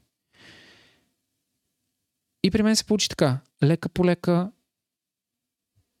с някои неща по-бързо, с други отвратително бавно, с трети бях спрян, но това е начина, това е начина вие да, да работите като инфуенсър. И това е моят съвет към вас, е, е, като фрилансър, извинявайте. Не, като, то дори като инфуенсър същото. Да ясно да виждате целта пред себе си и никога да не позволявате парите да са крайната цел. Да не гоните оборот на дадени, на дадени пари, които да бъдат за даден период. Може би за това много от хората, включително и аз и колко, както той спомена, си оставаме като че ли ни блазни повече сигурната работа, сигурната заплата, където ти извършиш една услуга за, за един конкретен клиент и ти си негов служител. Нали? Ти не определяш правилата, обаче дори когато ги определяш правилата, пак може да, да се измерваме. Аз като, като служител в а, да, да знам, примерно в, в Озон като дизайнер и фрилансър дизайнер. със сигурност има плюсови и минуси в едното и в другото. Но друг пример, който мога да ви дам. Понякога може да ви се наложи да а, вие да търсите клиенти. Вие да... И тук много ми помогнаха игрите на мен. А, и конкретно този гаден мърсен долен CS. Тези от вас, които може би са ме чували и ме познават от по-преди,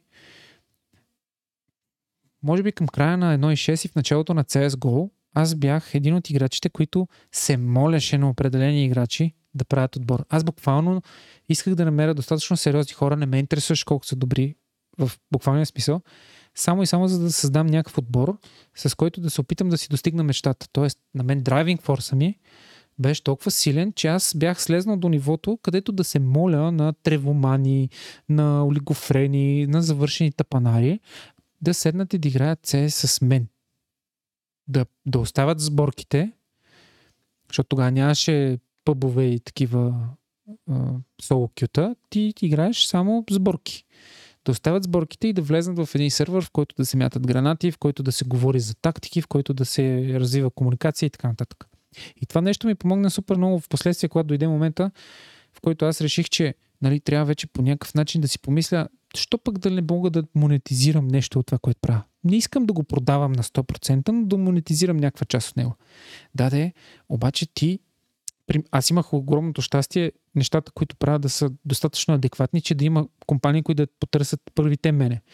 Но когато искаш вече да работиш с компании, с които си мечтал, а, с тези, които споменах, при Logitech, Red Bull, Sony, Canon, LG, Asus и така нататък, ти не, те не те апрочват, повярвайте ми. Те те апрочват вече, когато си завършен продукт и когато си огромен. Тогава те не те апрочват. И тогава какво правите вие като фрилансъри? Ами пишете им. Вие поемате отговорността, вие заставате с името си, правите си един имейл, пишете го, как описвате вашите услуги, показвате някакво портфолио и пращате. И тук мога да направя дори друг, друг паралел. А, 100% всеки един от вас, който е момче, а, е имал период в живота си, в който така, нагона е бил достатъчно силен, че го е тласкал към сайтове за запознанства или към всеки сайтове, които има. т.е. можеш да полкнеш да пишеш на някакво момиче. Ти пишеш на първо почваш с тия, където най-много ти харесват. Да, да, ама те тебе не те харесват. Се, смисъл, примерно там шанса да, те върне, да ти върне нещо е минимален. И как, как биеш качеството с количество и почваш да гърмиш по 100, по, по 100, по 200 момичета и пише за да и в един момент се някой ти връща. И те като ти върнат от 200, като ти върнат 20, ти мога да отсееш от 20, да видиш която ти е хубава. Примерно, не искам да ми изкарате тук някакъв пимп. Имам предвид, просто ви давам пример. А, че трябва, трябва вие да апрочнете максимален брой клиенти, а не само тези, с които искате да работите. Защото и аз искам да работя с Apple, и аз искам да работя с Sony, и аз искам да работя с BMW и с Lamborghini, ама не става. Мисъл, аз имам 13 000 са в YouTube. Точка по въпроса. В техните глави един човек, който си изпради в бутилка за и, и, и пради всеки ден в бутилка и качва това видео, примерно понеделник пръднах бутилка и ядох портокал, вторник пръднах бутилка и ядох диня, най-вероятно ще постигне тези 13 000 съва за една седмица. Колкото и абсурдно да звучи. Но е така. И в следващия момент вие трябва да сте тия, които постоянно ще получавате много, много откази, но това е моят съвет. Гонете повече клиенти, дори такива, които приличат на този, който искате да, да работите. Примерно, щях да кажа, ето аз искам да работя с Sony и да, да прочна някой по-малък бранд, ама там малки брандове няма в фотографията. Да речем, че някои, които са по... Да знам. Хит ми, бе. Колко помогни ми малко. Че се забих. Ето, окей, искате да работите с Logitech, обаче, нали, те са твърде големи за вас, ми проучнете тръст, кугър, нещо малко, ефтино, да мога да се научите да видите какво иска този бранд. Да, най-вероятно Logitech не иска нещо по-специално от този бранд. Може би ще иска по-голям рич, може би ще иска малко по-голямо качество, което вие ще може в, в, в движение да го, да го предложите. И тук идва момента, в който аз трябва да спра и да дам малко думата на Коко. Моля те. Ма защо трябва да спираш? Ме? Никой не е казал, че трябва да спираш. Е, ме стига, бе, Ти- те много ми стана удобно. Аз как се разпукам и, е, и, и ми е готино. Защото това са неща, които на мен никой не е дошъл да ми ги каже. Разбираш, аз винаги съм ги учил по трудния начин. А, го, нали, ако се възприема в амплуата на, на фрилансър, това, което правя в Ами, момента. Защото Ето всичките ти партньорства, всичките ти приятелства, дори. В смисъл, камон.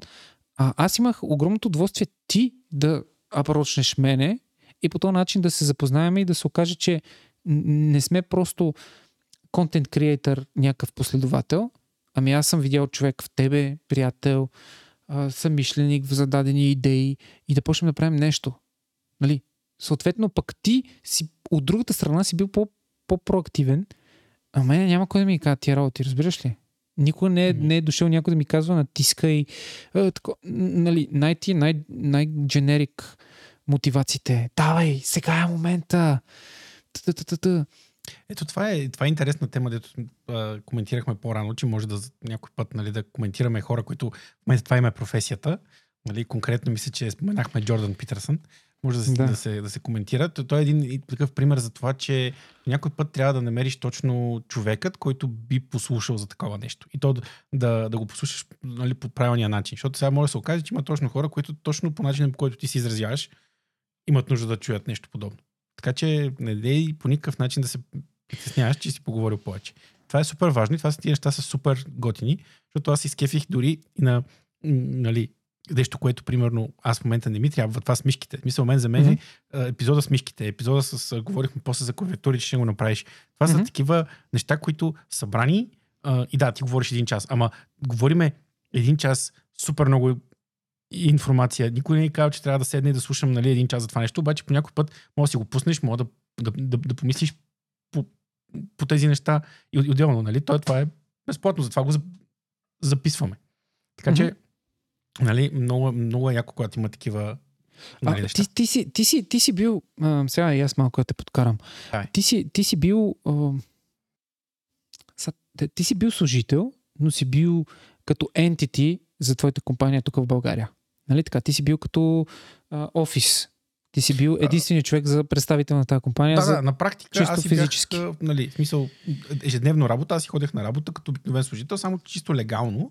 На мен заплатата ми се плащаше чрез, чрез фактура. Да, това, това, това, което се опитвам а, да те заведа там, там където се опитвам да те заведа, е, ти си търсил хора, с които да изградиш екип, нали така? Това беше последното вече, но където аз тук бях малко на а, малко по-различни начала вече, където съм в много висока нали, позиция на Да, в, да, да. В смисъл, това няма значение. Идеята ми Да. е това, което се опитвам да ти кажа. е Към, а, как, как, ето, искаме да, искам да, да се опитаме да дадем перспективата на хората, как една компания търси служители за фултайм джоб и ти дали си бил склонен да вземеш някой фрилансър за тази, този тип работа, който ти си търсил. Ами ето това е... И защо? Да, аз мога да кажа, че това е един от проблемите, за да, когато, когато си от другата страна с фрилансерите. Защото точно това е, че не знаеш. Започва една, едно пазарене и а, докато като работодател ти нали, плащаш едни пари, може би повече, може би по-малко, зависи от цената на фрилансера и така нататък. Но когато нали, казваш, аз притежавам 8 часа на ден от твоето време.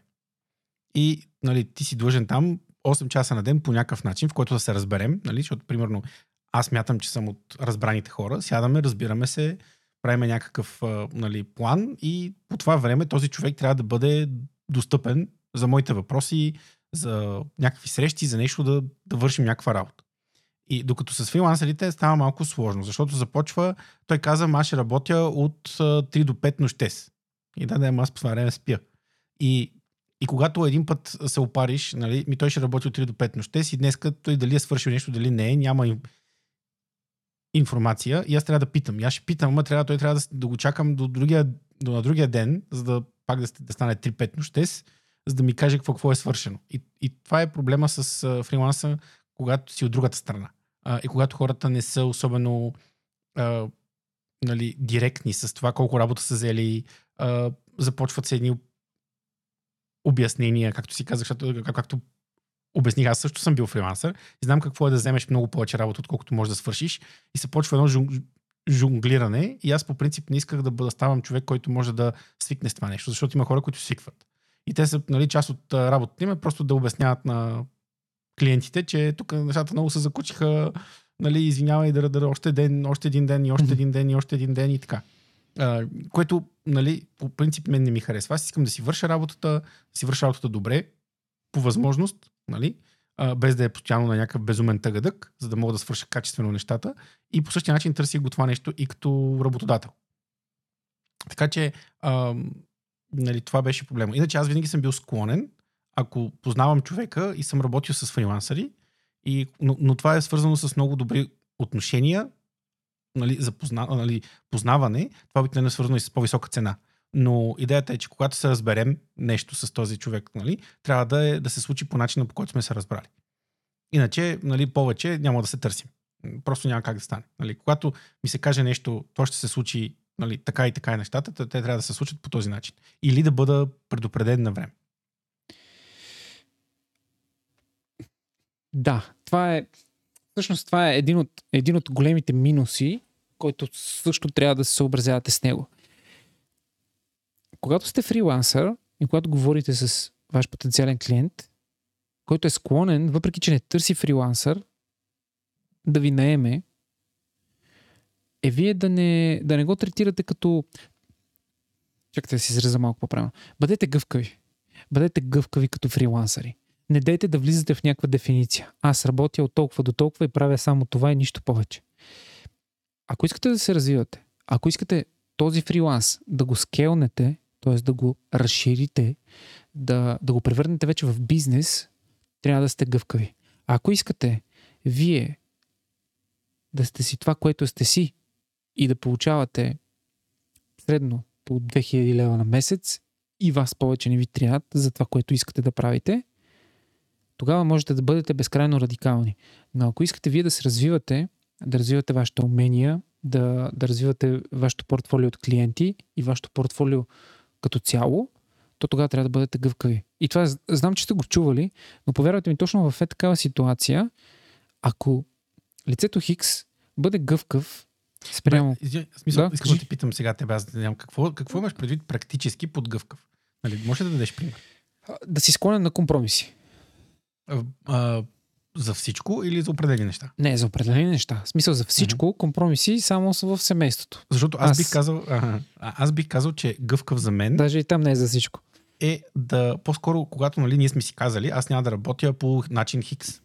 А, за мен е гъвкав означава човек, който е готов да комуникира. Да. В смисъл, това е супер важно. Защото в крайна сметка има много ситуации, в които може да изгубите проект, защото просто си казали, нали, това няма да го правя. А много често от среща, ако среща, нали, разбира се, стои нали, как да кажа, нормален човек, би трябвало да може да седнете, да ги скомуникирате нещата и няма нужда, това е може би един от съветите, които аз се сещам, е няма, няма от какво да ви е страх, да, се вика в най-лошия случай, ще каже, каже не и няма да работите заедно. А, нали, да сте си кажете, окей, добре, може ли да работя толкова, толкова часа? Може ли да направим така? Нали, не всеки, ако вие искате да работите вечерно време, нали, наистина, както казах сега, това беше такъв крайен пример нали, от 3 до 5 нощес, но има начини. И винаги има начини, ако попитате и бъдете достатъчно отворени за обратна връзка, и тази обратна връзка не се приема като нали, нападение, и почти винаги има начин да се разберете. И това е, това е което аз мога да кажа нали, за гъвкавост. Компромисите са смислени, но те винаги трябва да бъдат симетрични. За мен е много важно а, компромисът да стане а, от двете страни. Нали, има едно нещо. Сделката, като, нали, като се стигне до сделка, и двете страни трябва да са леко прецакани. Нали, ако само от една страна сте прецакани, да. значи нещата не са добре. Така че трябва и двете страни да са леко недоволни, значи... Всичко е наред. Да, всичко е на... Окей okay, в този момент. Има баланс в Вселената. Да. А, да. И може би вече трябва да вървим като като да, ще има вод, но даже за тези от вас, които може би сега се включват на стрима или се чудат къде можете да ни откриете, можете да ни откриете в нещо като подкаст в YouTube. Имаме отделен канал, където качваме видеята и можете да ни видите физиономиите, но ако не искате да ни гледате, можете да ни слушате в абсолютно всяка една платформа, която позволява слушането на подкасти, като разбира се това са Spotify, Google Podcast, Apple Podcast, може да ни откриете отново, пак казвам, нещо като подкаст. И там излизаме нас, нашите прекрасни лица. А, та, за да вървим към края на тази тема, защото тя отново малко, малко нагоре, надолу, наляво, надясно, малко раз, разплискахме, но пък аз се радвам, че толкова не изплискаме легена в този подкаст, значи нищо не сме направили. А, заслужава ли си да бъдеш фрилансър? Според мен да. Заслужава си, дава много свобода, дава много а, възможности, отваря врати, научавате на много неща а, и определено, ако, особено ако имат някой желание да го пробва, трябва да се пробва. Не винаги може да останем фрилансъри, но е винаги добре да сме пробвали. Да, това, това, това което може би, ако не сте го разбрали, ще се опитам да ви го синтезирам, е няма нищо по-хубаво от това да пробвате да бъдете фрилансъри. Няма нищо по-хубаво от това да пробвате разни неща. Не всички. Нали? Държа да бележа. А, хубаво е, хубаво, да, много зависи в коя сфера. Ако сте в занаячийската сфера, т.е. някакъв занаят умеете, със сигурност трябва да пробвате да бъдете фрилансър. Т.е. такъв човек, който да даде шанс да работи за себе си или по-скоро той сам да си избира броя на клиентите, за да може да намери време и да доусъвършенства и да доразвива своя талант и своето умение. А, фрилансърството е и, и може би най-голямото стъпало, което може да ви отведе към този невероятно обичан термин напоследък собствен бизнес. Да ви накара да се превърнете от просто човек, който желае да не ходи на работа от 9 до 5 и да трябва да пътува 2 часа с рейса до някакъв офис или да се затвори в тъй нареченото а, нали, работно време от 9 до 5. Това е Чакайте, че ми избяга мисълта. Но общо това е това е начина как вие да се провокирате и да се превърнете абсолютно органично в предприемач. Също доста популярна дума напоследък. Аз съм изключително изненадан от, от желанието на всички в момента да създават собствен бизнес, да се занимават с real estate, слаш недвижими имоти, с това да инвестират. Аз безкрайно, даже тук ще цитирам Никола от Стани Никола. Аз и двамата ги харесвам, но Никола от Стани Никола от Impact подкаста. А, изключително добро впечатление ми направи. Имат нов спонсор, който е те да знам, някаква платформа за инвестиции и нещо такова. И човека им прави реклама, той е получил пари за това и той казва, моя съвет към вас, това е в рекламата, в аудиоспота, който е сложил на, в подкаста. За да оперирате в това приложение, в тази платформа, за мен трябва да сте в час и да имате финансова култура. Само тогава вие може да разберете какво представлява това нещо. Защото това, това, това, което се опитвам да ви кажа, това, което ми направи впечатление е, че не дейте да се впускате в нещо, само защото са го повторили хиляда пъти някакви хора. Собствен бизнес не е толкова яко. Фрилансър не не е толкова яко.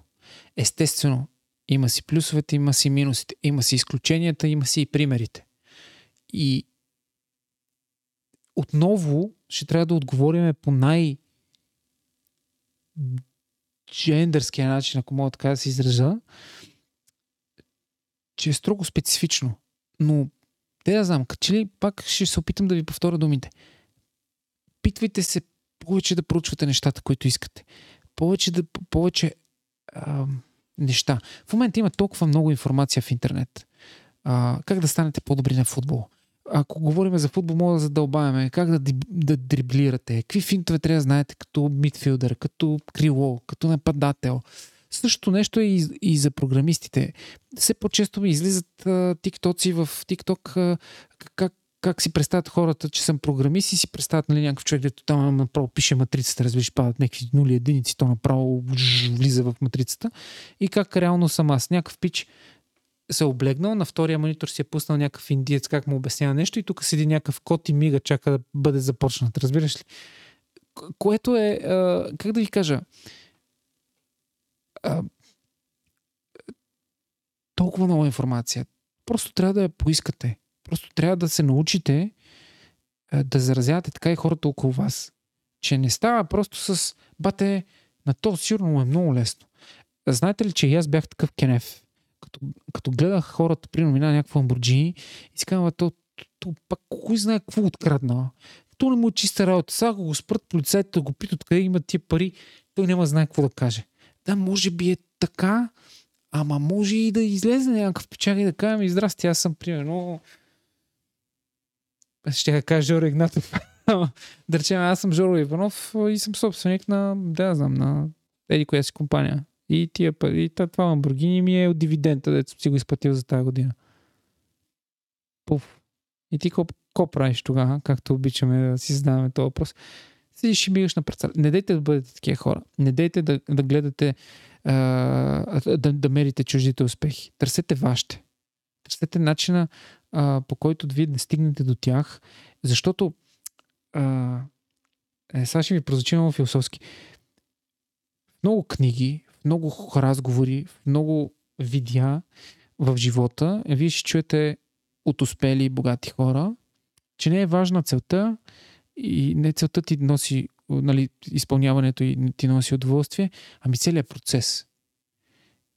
И аз мога, не съм успял, още се опитвам да го осмисля, но явно наистина е така, защото това е една неспирна игра. Това ти да гониш мечтите си. Ти гониш една мечта, стигаш я. Вече, докато си я гонил, ти се е родила още една, която си казва след това, идва това. И това е една никога не спираща игра. И ти накрая осъзнаваш, че теб не те кефи това, че караш Ламборджини. Теб те кефи, че ти си направил така, че ти да започнеш да караш Lamborghini. Теб ти е харесал процеса. И затова никой от богатите хора не е спрял и не е казал, или успешните, аз спирам. Толкова ми стига, бе, пичове. Роналдо в момента, пак ще го дам за пример, вместо човека да има толкова милиони, не мога да си ги представяме. Казвам ви го често. Не мога да си представяме какво е да, да си без, с такива безгранични финансови възможности. Той е осигурил на внуците, внуците си, разбираш ли? И той може да си каже, Пате, що не си купа там една къща и е там една къща и на другия край на планетата и тук ще съм от, от януари до, до март, там ще съм от март до юни и ще си живее живота и ще си умра щастлив. Дед викаше е, джуджето Ланистър от е, Game of Thrones, нали? С вино в корема и с нещо там с женски уста около врата ми.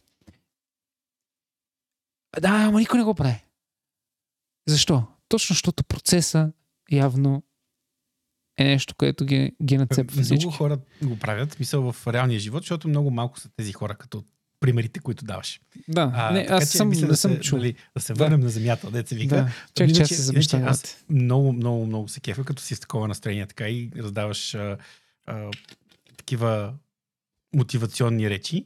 А, това е супер яко, но а, а, понеже аз съм ти Много ми е интересно твоите приятели, какво ще кажат по въпроси. Казват, бате, това е нормален смисъл. Откъде го намерите това селенче? Глупости на търкалете. нали, Важното е, че трябва да има, нали, и аз понеже съм твой антипод от гледна точка на вижданията по, по този начин. Mm-hmm. Са, малко са хората. Аз лично нямам желание да се сравнявам с Майкъл Джордан и другите такива нали, хора, които са, просто са нали, смисъл. Mm-hmm. То просто няма как. А, нали, защото има много нали, има много доза късмет и много доза, как да кажа, точния момент, в, точ, нали, точния човек в точния момент с точните а, дадености и желанието за, за успех. Нали. Колко, човек, нали, колко човека са те играят баскетбол и колко човека са направили а, нали, 400 милиона от продаване на, на година от обувки. Нали, е, сега, нали, I мисъл, guess двама. Да, нали, мисълта ми е, че а, Хубаво е да гледаме тези примери, хубаво е да гледаме, че те не спират, но те не спират да правят това, което ги прави добри в това, което правят. И обикновено, като станеш много добър в това, което правиш, нали, има, има и финансов момент, но той варира адски много. Чакай, чакай, чакай, чакай. Аз пък ще ти бъда а, а, натурален антипод и ще ти кажа, окей, не, не взимаме пример Роналдо, не взимаме пример Майкъл Джордан, не взимаме пример някакви певици и така нататък.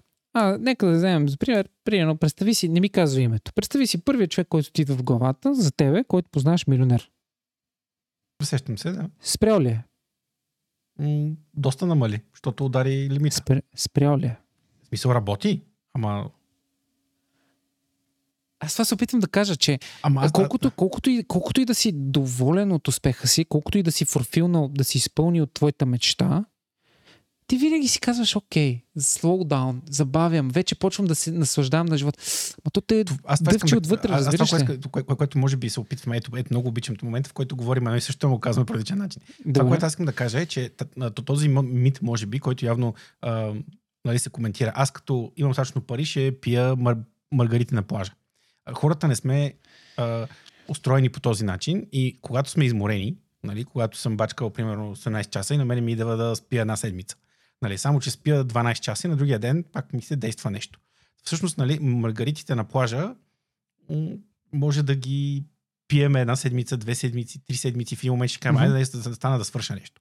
Не е толкова вече до пари, особено хората, които са толкова добри в нещо, а, то това е такъв нали, селективен процес, който ти, ти, ти, ето ти сам казваш, нали, ти супер много обичаш да редактираш видеа, отделяш време, Мгм. ставаш по-добър, съответно а, нали, ти виждаш повече неща, съответно нали, ти се, а, пълни ти се базата данни на изкуствения интелект в главата, а, нали, измисляш нови идеи, правиш ги тях, ставаш още по-добър и още по-добър и съответно нормално е ти да искаш да се занимаваш с това нещо. И, и, и когато нали, надяваме се, че в един момент нали, ще дойдат и, и, и финансови успех с това нещо, когато дойде този финансов успех, ти няма да искаш а, това чувство за успех, нали, за, за удовлетворение от работата, която правиш, то няма да спре. Нали? И ти изведнъж, нали, ако цял живот си монтирал видеа и си супер як, нали, много се кефиш на това нещо, ти не кажеш, не, аз спирам да, да, да монтирам видеа, защото направих милионите и ще ходя да, да седя да гледам в една точка. То, то не работи така. Нали? Точно, за, за, точно. добро или лошо не работи така. Разбира се, ще отидеш и монтираш някое нали, едно благотворително видео, обаче ще правиш някакви интересни работи, а, но нали, няма да със сигурност, поне аз мятам, че а, когато човек се вземе и, и, има един прак на достатъчно и след това нали, със сигурност не сме толкова жадни. Нали, продължаваме да бачкаме, но не сме... Пак, пак ти казвам, много зависи, Не. според мен. Според мен Със много сигур- зависи. Има хора, които търсят парите и така нататък, но нали, просто... Не, не, не, тук не става че- въпрос за пари.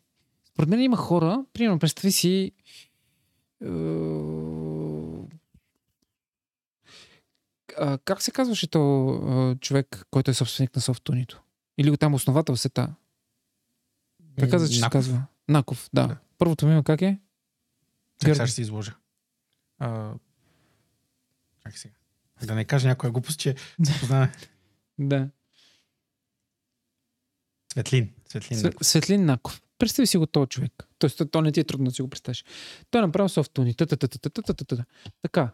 Най-вероятно той като го капне то, то, това софтуни, ако не се е капнало вече, той 100% има, докато го е правил, 100% вече, когато е почнал да генерира сериозни суми пари от него, той 100% е почнал някакъв друг проект и някакъв трети проект. Аз някакси не си представям,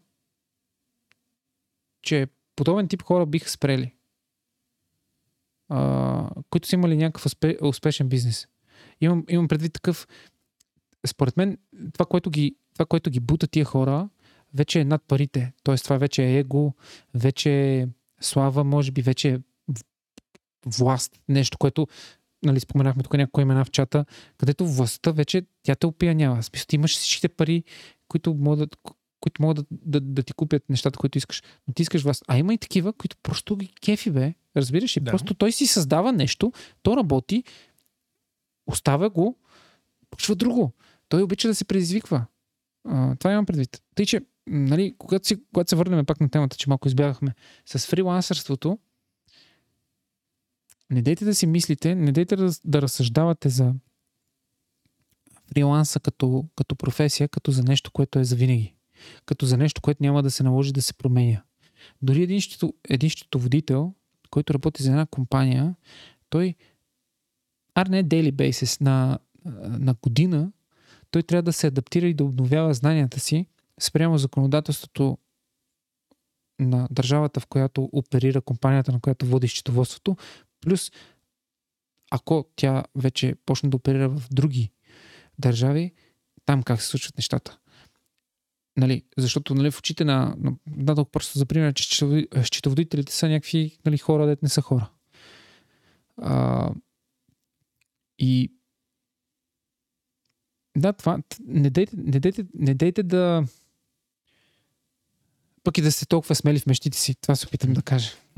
Ти до сега говори тук за някакви милиардери, сега за да не дейте толкова много, нали? Не, не, имам предвид да... А, защото... А, не бе, ти, ти, ти е хубаво, да си, да, хубаво е да мечтаеш постоянно, ама не да са някакви а, огромни мечти, докато ще си в зародиш, те могат да те задушат.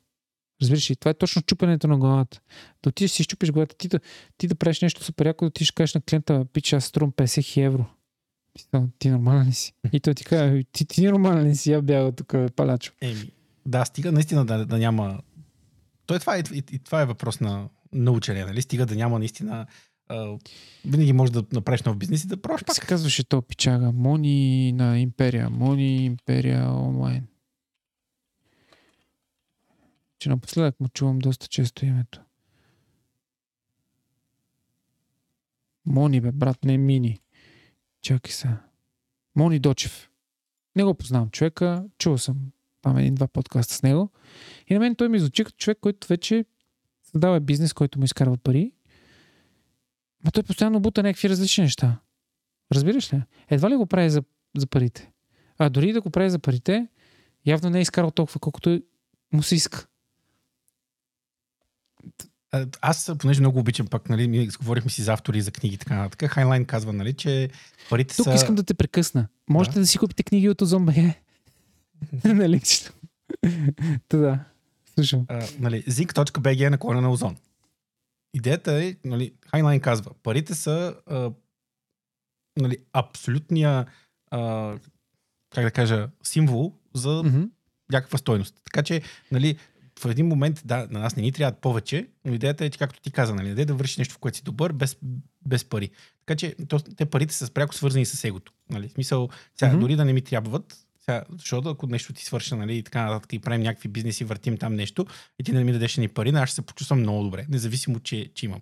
И това, което, нали, пак се връщам на това, че просто хо, хората, които са, имат характерите, даденостите и възможностите да, да направят пари, нали, да, да създадат такива бизнеси, те са, нали, те имат желание да работят. Нали, и това им доставя удоволствие. Както ти кажеш, нали, ти просто няма да спреш, когато. Нали, и макар, че нуждата от пари изчезва, желанието за валидация на всички нас остава. Нали, Мгм. Ето, аз пак ще, и, и, и аз ще се рекламирам, нали, преподавам. Само това ще кажа, нали? Ма, рекламира, ма рекламирай Да. се, бе. Ето вече мина курса. Ма то в твоя сегмент правиш си каквото си искаш, Да. то това вече не е сериозно. върви, върви курса вече, но преподавам и на мен наистина готино е да, да ти кажа от другата страна, е, това беше много, много полезно. Нали, аз Мгм. нищо друго не получавам, освен вал, валидация. Всеки обича да му кажа това, което правиш е готино и най-добрият начин, всъщност най-истинския начин, нали, да, да знаеш, че някой не те просто ласкае така, защото нали, нещо иска от тебе, да ти каже, е, те се понисва. Аз много обичам Да. това, това израз. Те се понисва. Да. Най-якото е да ти кажат, ето, нали, вземи ние тия пари, значи в крайна сметка, нали, това, което правиш, наистина има стойност. Така че, да, е, пак да се върнем на, на темата, за мен наистина си заслужава да бъдеш фрилансър, но от цялото нещо, което според мен е ти днес, както каза, много, много готино, много обичам като, като си в философско настроение, а, трябва да се внимава, а, трябва да се подхожда с внимание. Разбрахме, че ти имаш желание да обмисляш абсолютно всичко от всички възможни неща. Аз пък в когато преподавам, казвам, че нали, за добро или лошо, с видеа не се учиме да правим нищо. Нали, мисълта ми е, че просто като гледаме YouTube клипчета как се кара скейтборд, няма станем скейт, скейтбордисти. О, да, трябва да се пробваш. И така, А. да всъщност нали, трябва да се пробваш, трябва да, да, да, да натрупаме истински практически опит, за да всъщност да знаем дали ставаме за тази работа или не. Така че гледаме, гледаме а, и така. И, да, аз, аз също ще те подкрепя, честно казано. Заслужава си да бъдете фрилансър. Заслужава си обаче да бъдете истински фрилансър. И колкото е абсурдно да ви звучи, колкото и абсурдно на мен да ми звучи, ще ви кажа следното. Опитайте се да бъдете максимално много, а, даже на 100% да бъдете в светлата страна на бизнеса. Не дайте да позволявате да получавате пари под масата. Не дайте да позволявате да влизате в сивия сектор, защото рано или късно а, това ще бъде бекфайр за вас или вашите деца. Дори да сте най-големия егоист, то ще бъде нали, бекфайр за вас. Фриланс е едно страхотно нещо, което ще ви даде, пак казвам, или стъпалото, което да, да изкачите и след което да следва личния бизнес или ще ви даде онова спокойствие и онази валидация, която търсите от живота, след като не сте я намерили като нормален служител. Но фриланса е нещо, с което, както вече казах, трябва да внимавате много сериозно и да не се подвеждате, особено ако сте млад, да не се подвеждате, че това е вашето единствено бъдеще и че вие не сте създаден да работите за компания. Пробвайте, тествайте, вижте какво е да работите за малка фирма, за средна фирма, за корпорация, отъркайте се в тази гняз, а, напуснете я, ако не е вашето и фрилансвайте на воля. За мен си заслужава всяка една стъпка на себеразвитие и всяка една стъпка, с която вие се опитвате да помогнете на себе си, както и на те около вас, си заслужава. А за мен фрилансърството е именно такова нещо. Особено ако сте артистична личност. Даже се радвам отдолу да напишете под това видео, под формата на коментари, ако сте фрилансър и какво фрилансвате. За мен ще е супер, супер полезно. И тук е момента да сложим край на тази тема и да плъгна нашия Дискорд. Там може дори да си отвориме. Имаме си канал Love Moabet, където може да влезете вътре и да кажете Е, пичове, аз се казвам Александър Ананиев и се занимавам с това, това, това, това и това.